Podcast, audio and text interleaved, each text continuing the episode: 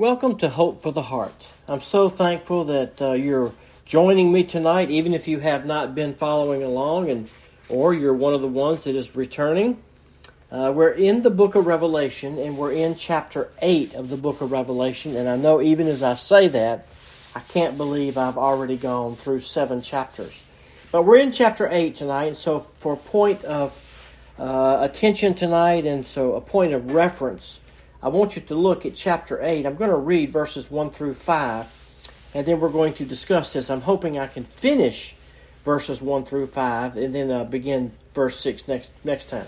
So look at uh, the Bible with me and, and, invite you to open and turn to Revelation chapter 8.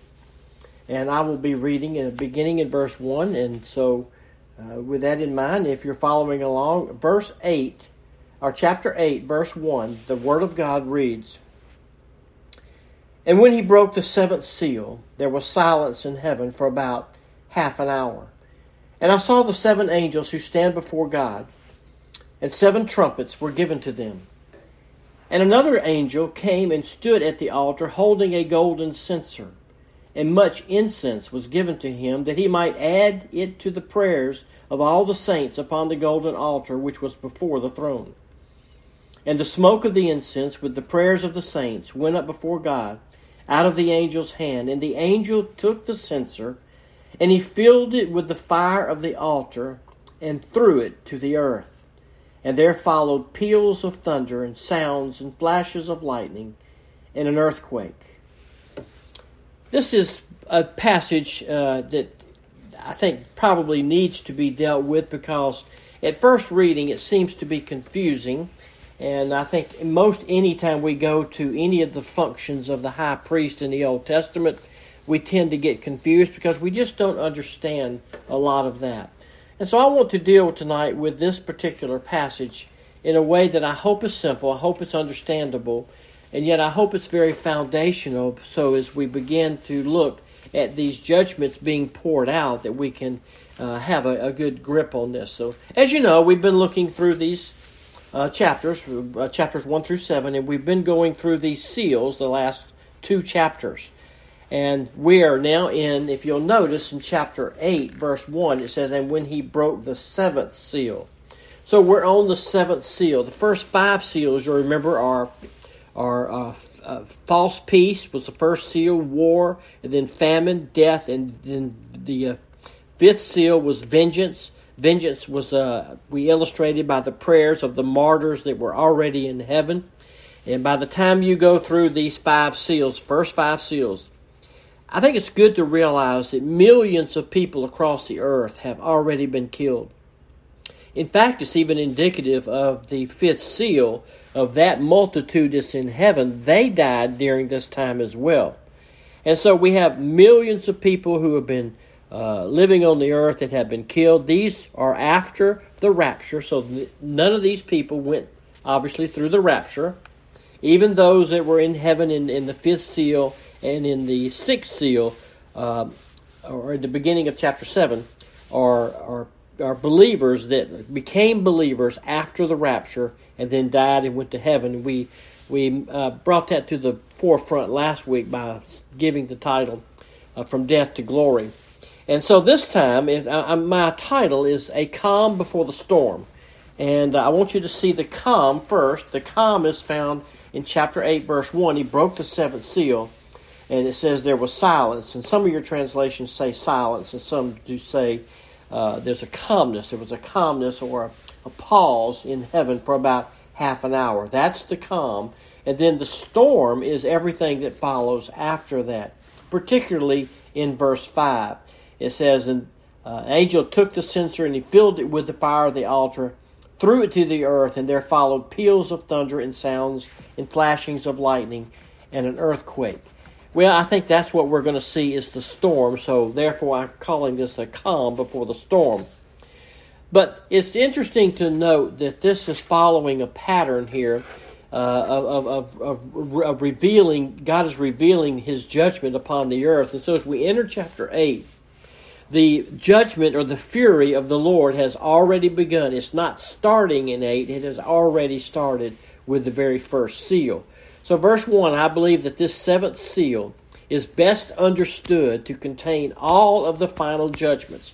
And that's hard to understand, but I look at it like this if you were to have a piece of paper rolled up and it had seven stamps on it, or I say stamps because of a seal was over and you peel back the seal, so we just think of it as, as say, in our day, we would probably say stamps. Like you take the first stamp off and it was revealed what was written on this scroll or on this paper, which was the peace or the false peace that was to come. And then you take it on and you follow it on through the second seal, the third, the fourth, the fifth. But when you get to the seventh seal, which is where we are in chapter 8, it's different. I believe it's described uh, by the way of judgment is an earthquake, and the angel throws this, and we see this tremendous judgment. I'm convinced, I'm convinced that the, it's best understood to include within that seventh seal the seven trumpet judgments which will follow immediately after we uh, finish this section, and the seven bowl judgments which will follow that a little later in the book of Revelation. So the first, first six seals were somewhat simple.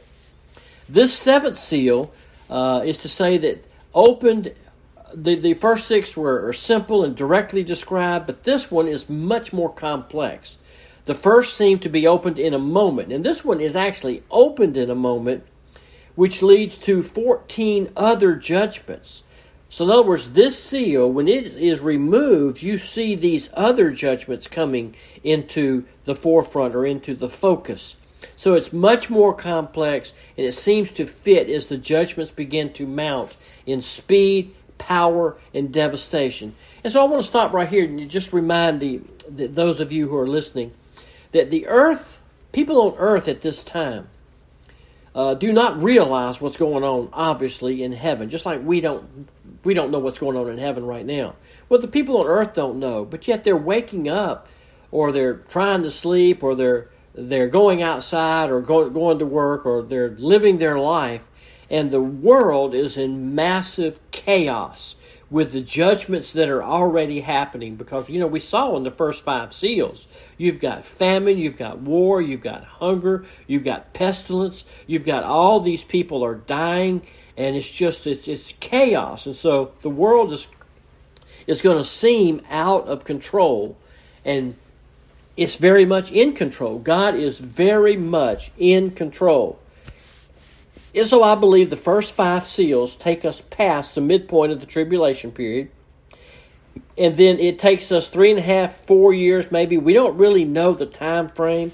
And we're well into the second half, the time known as the Great Tribulation, that all of these in chapter 8 and, and following happen. But once the seventh seal is open, and out of it comes trumpets and bowl judgments. Trumpets are seven, bowl judgments are seven. It's going to take place. Uh, it's going to take time for these to develop. So I think that, and this is what I meant a while ago when the, the others were very simple and in a moment. This, when, when this is open, it could take one to two years for all of these to happen. And that's the thing that we can't t- seem to relate to is the time frame. For example, chapter 9 in verse 10, there's a description of what happens with just one trumpet, the fifth trumpet. It says that what happens and involves scorpions, and we're going to explain what that is. It stings, and that, that with, with stings and their tails have power to hurt men for five months. And it tells us that the blowing of the trumpet and the effect of this trumpet judgments is going to stretch out over five months, probably longer, with the devastation and the torment that's going to be happening. So when the seventh seal is opened and the judgments begin, they're going to take days, weeks, and months before they're completed. So we don't know exactly the timetable. In other words, what I'm saying is, it's not like a, an afternoon thunderstorm uh, in the summertime that, that that just pours and just, know, these thunderstorms can get violent. You can have an, an hour of just violence and thunder and lightning and, and, and possibly even strong winds or even a tornado drop down. And then suddenly the skies are clear and it's over. I don't think this is ever going to actually really be over during the three and a half years of the great tribulation period. I don't think it's ever going to be really over. It seems to be reasonable to assume you go through the seventh seal, the seventh seal is open, you have trumpets, you have the are blown, you have seven bowls. So they really last.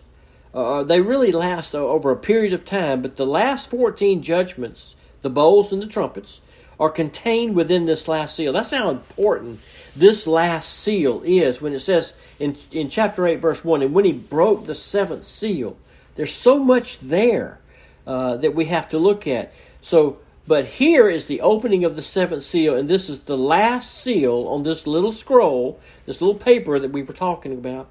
And I believe it equates with the title deed of the universe sealed in order that there might be no revelation of what is contained in it. And then opened, and the revelation of, of not only what is in there, but the actual action begins to take place as it is opened. So you have the seventh seal, and as it is opened, uh, this is what we're going to see. And so I want to see this uh, in hopefully a very simple outline. It's got four points. They all begin in P, and the first one is the pause. It's found in verse 1. I want you to see this.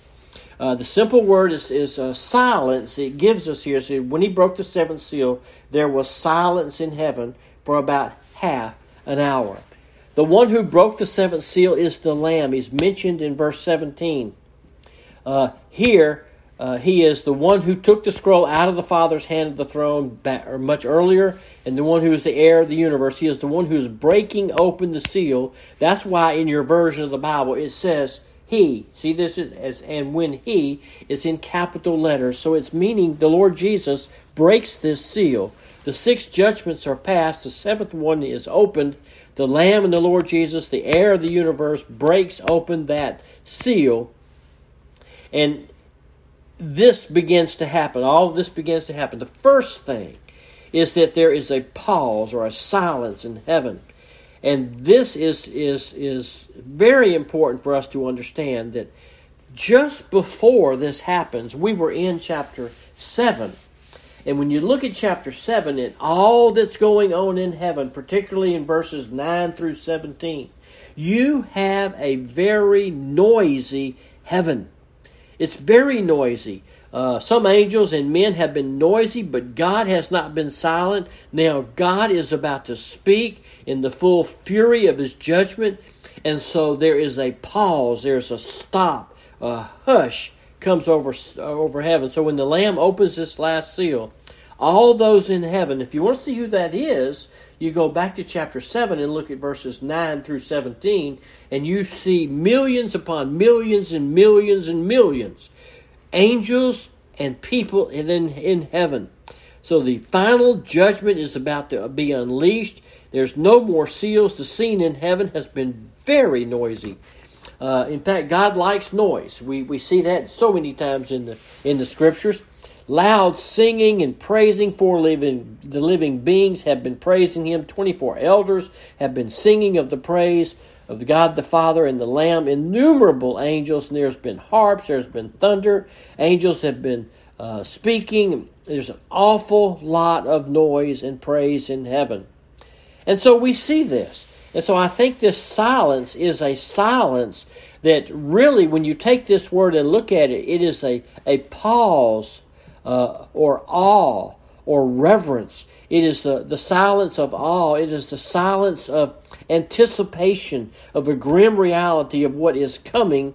And as it, it's also a joyous reality of the exaltation of, exaltation of Christ and the devastation of Satan and sin. That half hour of silence is the calm before the storm. That's why I named it that. It is truly a calm before this storm the silence uh, is is something I, I can't imagine heaven silent, but it is. That's what it says here, and it's interesting that John measures time being in heaven because we know there's no time in heaven. So he's relating to the earth, and it just seemed like half an hour, absolute silence, and a large crowd like that. It would be almost a deadly silence, as we would phrase it here on earth.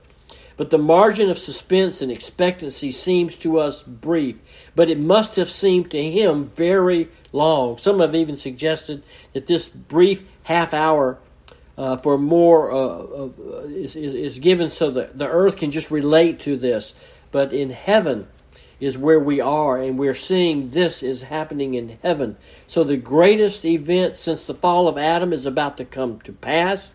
It is so stunning, it is so glorious, it is so right, it is so fulfilling, it is so satisfying that heaven stands in utter stillness of all the praise and is absolutely silent, meaning the hour has finally come. The saints are to be vindicated. Satan is to be conquered. Sin is to be punished and Christ is to be exalted.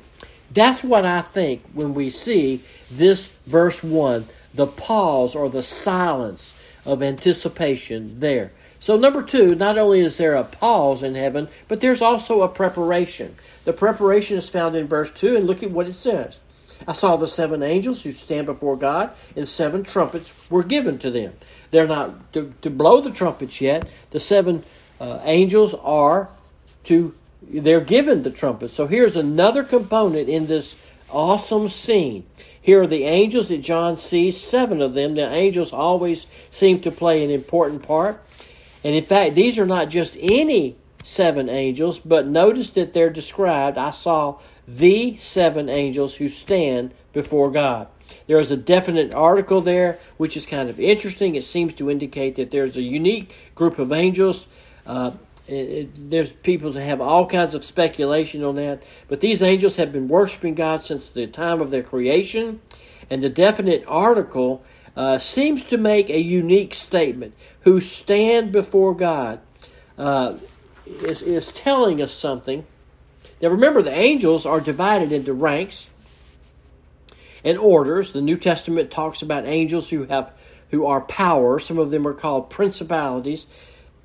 And we see words like rulers and dominions that we find, and then we find cherubim, and seraphim, uh, archangels. We find varying ranks and orders of angels, and we don't know how they typically relate. We know that the cherubim uh, are, are, very high, and we, we know some by some verses that, that we come across that tell us some of the ranks and which of these ranks seem to be high.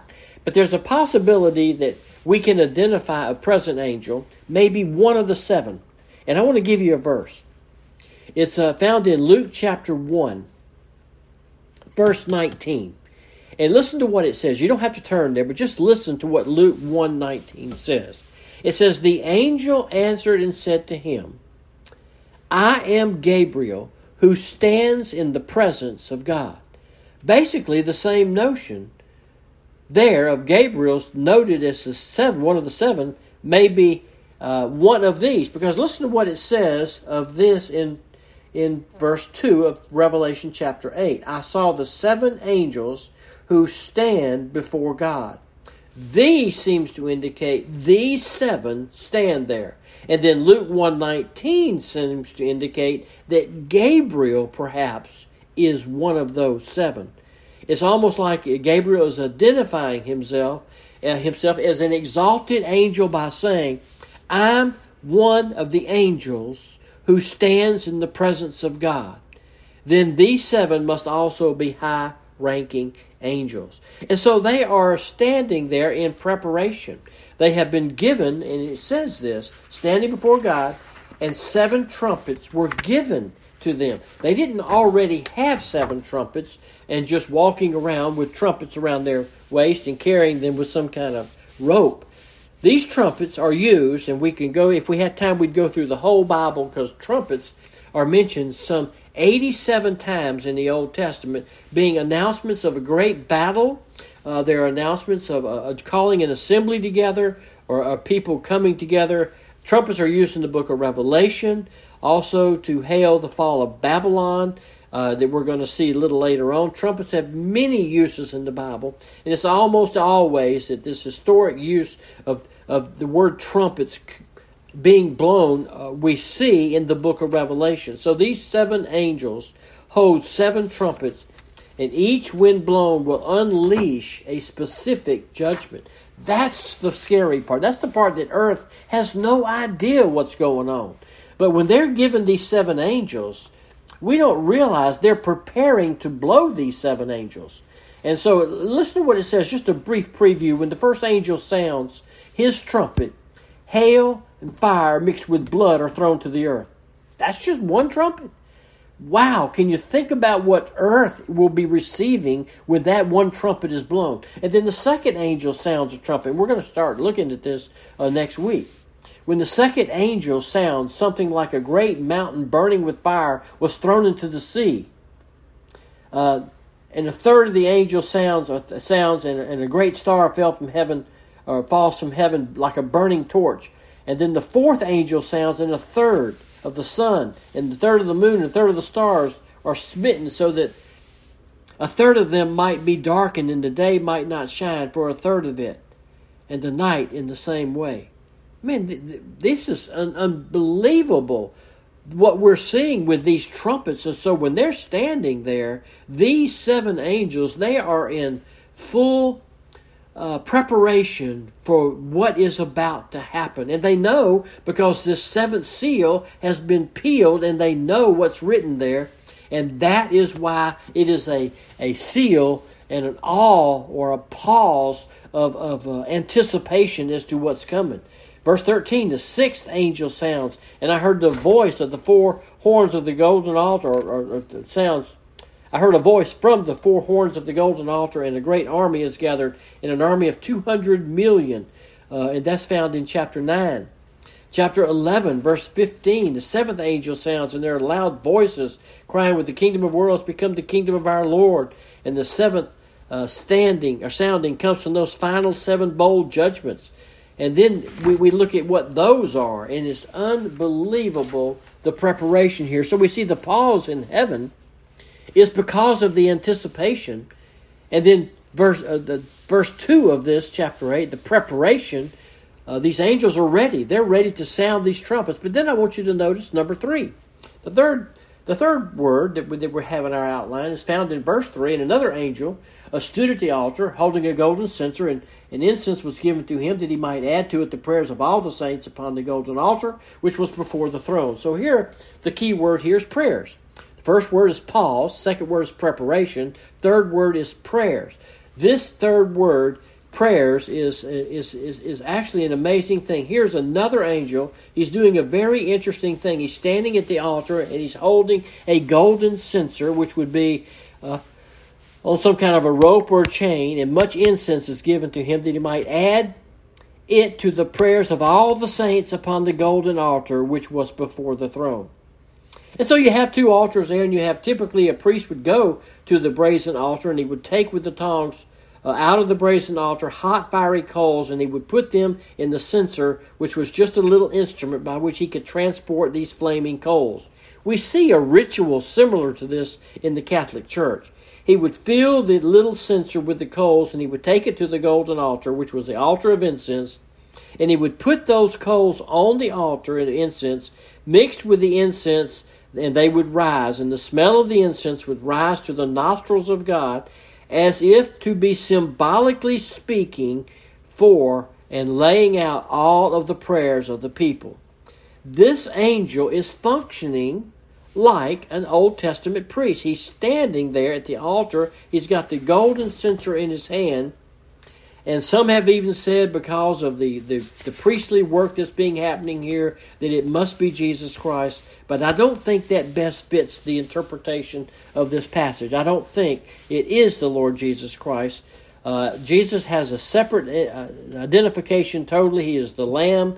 Uh, he is referred to as the Lamb in the center of the throne, and yet these are identified specifically as angels. And so, everywhere you find Jesus appearing in the Revelation, he is clearly identified as the Alpha and the Omega. He is Jesus Christ. He is referred to as the faithful witness, the firstborn of the dead, or the ruler of the kings. Uh, he is the Son of Man. He is the first and the last, the resurrected one, the Son of God. All these are titles. And so, I don't think him ever to be called an angel. I just think that's a poor rendering of this. But but this high priest function is what this angel is doing. And he's symbolizing the accumulated prayers of all the saints. Notice the word all there in verse 3. Uh, given to him that he might add to it the prayers of all the saints upon the golden altar which were before the throne. Now, this is not all those who think they're saints.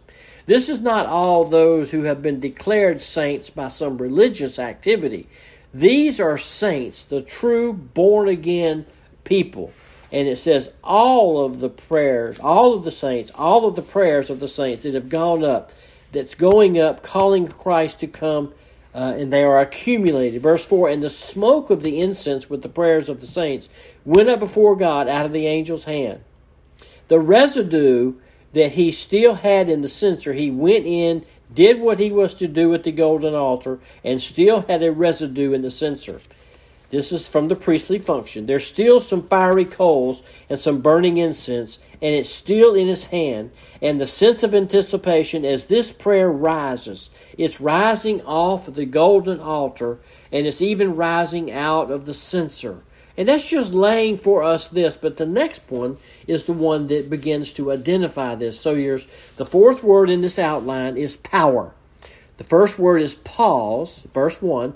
Verse 2 is the word preparation, the angels with having the trumpets in preparation to blow them. Verse 3 of the prayers of all the saints praying have been accumulated. And then verse or verse number 4 is power. And so this final word, power, is a word that I want to bring to your attention because here is a, a, a storm. This very fourth word, power, meaning verses 4 and 5, really, really just verse 5, is a word that could be used for storm, and that's why I called it a calm before the storm. This is the storm. Here comes the divine firestorm, as one writer puts it.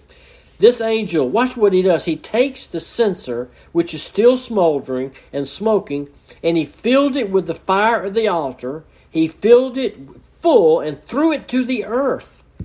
Now imagine that. He throws it to the earth, and there were followed peals of thunder and sounds and flashes of lightning and an earthquake, it says. Now, this sixth seal, or seventh seal, is an accumulation of all these next trumpets and bowls. And so when this happens, we're seeing a picture of all that is going to be happening. There's another description in heavenly terms uh, that's given to us. It says, As the trumpet is blown, we read a few moments ago, we see other things smashing and crashing. Remember, I gave you just a little bit of the preview of some of the trumpets. and here's this flaming ball coming out of heaven, smashes the earth like a celestial comet, like a meteor or or, or something of that kind of a magnitude, representing full destruction and power of God being displayed. Now imagine being on earth and seeing that. What must that look like? How must that not fearful of, of people? I mean, that, that you know the fear that is going to. In fact, we even read in Luke where it causes people to literally die of a heart attack. And so this powerful angel hurls this thing out of heaven and it crashes into the earth. And you know what's amazing connection here? I want you to get this. That censer in the angel's hand is incredibly linked to the prayers of those people, isn't it? Because where did the angel get the fire? He went in there with the added incense and the flaming coals and put it in mixed it with the prayers of all the saints already going on, and when it got all mixed together, he then reaches in and took some out and put it on the censer.